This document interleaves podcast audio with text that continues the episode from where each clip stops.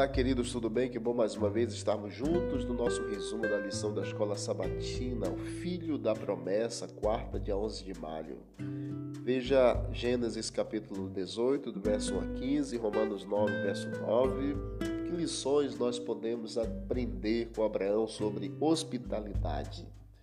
Lembrando que hospitalidade é exatamente uma das características daquele povo que ama a Deus, do povo que obedece o Senhor, do povo que é amoroso para com Deus e para com as pessoas. No final da história, lá em Mateus capítulo vinte e cinco, haverá separação entre os bodes e as ovelhas, e diz a palavra de Deus que o Senhor vai separar aqueles que foram bondosos para com aqueles que estavam nus, para com aqueles que estavam com sede, para com aqueles que estavam presos, para com aqueles que estavam com fome, e também para com aqueles que estavam estrangeiros ou forasteiros e foram hospedados. Hospitalidade e dar atenção ao estrangeiro é um dever, como se fosse dirigido diretamente a Deus. Não está claro se Abraão sabia quem eram os estrangeiros, possivelmente desconhecidos para Abraão, embora agisse para com eles como se o próprio Deus estivesse ali. Ele estava sentado à entrada da tenda, no maior calor do dia. No caso, em Gênesis dezoito, verso um, Abraão estava exatamente sentado, e como visitantes são raros exatamente no deserto, provavelmente ele desejasse encontrá-los. Abraão correu em direção aos homens. Embora Abraão tivesse noventa e nove anos, diz a Bíblia, que ele correu ao encontro dos estrangeiros, se prostrou diante deles e falou: Adonai, Senhor meu. Esse título é frequentemente usado para Deus. E ele aqui se apressou em preparar a refeição, esteve ao lado deles, atento às suas necessidades e pronto para servi-los. Esta é a lição que Abraão nos ensina sobre hospitalidade, sobre cuidado com estrangeiros, cuidado com desconhecidos, cuidado com forasteiros. Que todos nós, em nome de Jesus, tenhamos também, queridos, respeito e atenção para com estranhos. Não apenas é um belo gesto de cortesia, a Bíblia enfatiza que é um dever religioso, como se dirigido ao próprio Deus. Ironicamente, Deus se identifica mais com o estrangeiro faminto e necessitado do que com o generoso que o recebe. Então, Deus, ele se agrada que nós façamos exatamente esses atos de bondade como reflexo da minha salvação e do meu amor para com o próprio Deus. Eu também irei amar o próximo, irei demonstrar amor por meio da minha cortesia, da minha hospitalidade. Que Deus abençoe a você e a mim, para que possamos quebrar os preconceitos da vida, os egoísmos da vida e olharmos para as pessoas com o olhar de Cristo. Digo para você um provérbio chinês que diz assim: aquele que diz que sabe e não pratica, ainda não sabe. Então pratique o amor, porque Deus expressa em toda a sua palavra o amor. Como devemos proceder com verdadeiros cristãos. Que Deus abençoe você e sua família e seja hospitaleiro em nome de Jesus. Vamos orar. Querido Deus, obrigado pelas lições aprendidas nesta manhã. Nos ajude a termos o coração de Cristo, a termos o mesmo sentimento do Senhor, e que possamos hospedar pessoas em nossos lares, nossas casas, para que assim possamos cumprir com o dever religioso que o Senhor nos concede.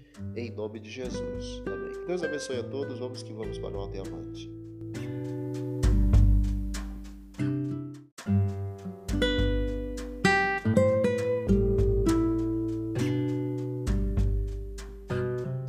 Olá, queridos, tudo bem? Que bom mais uma vez estarmos juntos no nosso resumo da lição da Escola Sabatina, quinta, dia doze de maio, Ló em Sodoma. Enquanto você percebe no capítulo dezoito a visita dos anjos a Abraão, exatamente prometendo que dele viria o grande Isaque, o descendente que faria uma grande nação, até o versículo quinze, nós percebemos então na sequência que a alegria da promessa do filho para Abraão e Sara agora é contrastada com a tristeza da destruição, o anúncio da destruição de Sodoma. E Ló estava lá com sua família, Abraão sendo tio, diz a Bíblia que agora começa um processo de intercessão para com o próprio filho, o próprio sobrinho que estava ali na cidade de Sodoma.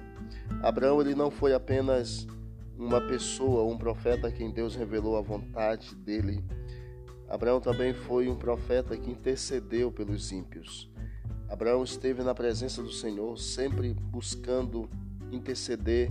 E aí você percebe a insistência de Abraão até chegar é, em dez pessoas, de cinquenta indo até dez, para poder livrar todas, toda aquela cidade, se houvesse pelo menos dez justos, e não havia ali. E a gente percebe, ao lermos a história do que aconteceu quando os anjos estavam ali avisando Abraão sobre a cidade de Sodoma e a destruição da cidade. No fim, queridos, Deus salvou apenas Ló e suas filhas, quase a metade do mínimo de dez. Os genros que não levaram a sério o aviso de Ló ficaram na cidade. E Ló foi arrancado da cidade com a sua família, e mesmo assim a mulher de Ló ainda olhou para trás e transformou-se numa estátua de sal. Aquele lindo país foi destruído. É interessante que Ellen White fala em Patriarcas e Profetas que aquele, aquela última noite de Sodoma estava se aproximando, e o dia começou normal, a tarde caía sobre cenas de encanto e segurança, a paisagem de beleza incomparável era banhada pelos raios do sol poente, o frescor da tarde havia atraído para fora da casa os habitantes da cidade, e as multidões em busca de divertimentos passavam de um lado para o outro, preocupadas com prazeres naquele momento.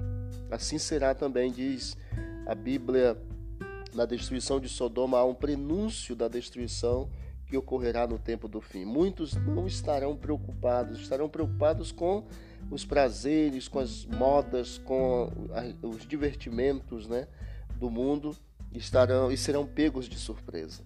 Que você e eu estejamos preparados em nome de Jesus para esse encontro especial quando o Senhor Jesus voltar. Vai haver sim é, uma reversão de todo esse planeta para haver uma transformação. E assim iremos habitar com o Senhor por toda a eternidade. Prepare o seu coração para esse momento. Prepare a sua vida hoje, estando na presença do Senhor, como Abraão sempre esteve, e buscando viver de acordo com a vontade do Senhor. Vamos orar? Querido Deus, obrigado pela história da intercessão de Abraão para com a cidade ímpia de Sodoma. Obrigado pelo livramento de Ló e suas filhas, por ter, ó Deus, dado o anúncio para que as pessoas pudessem se arrepender. Infelizmente, nem todos puderam e nem todos ouviram a voz com atenção.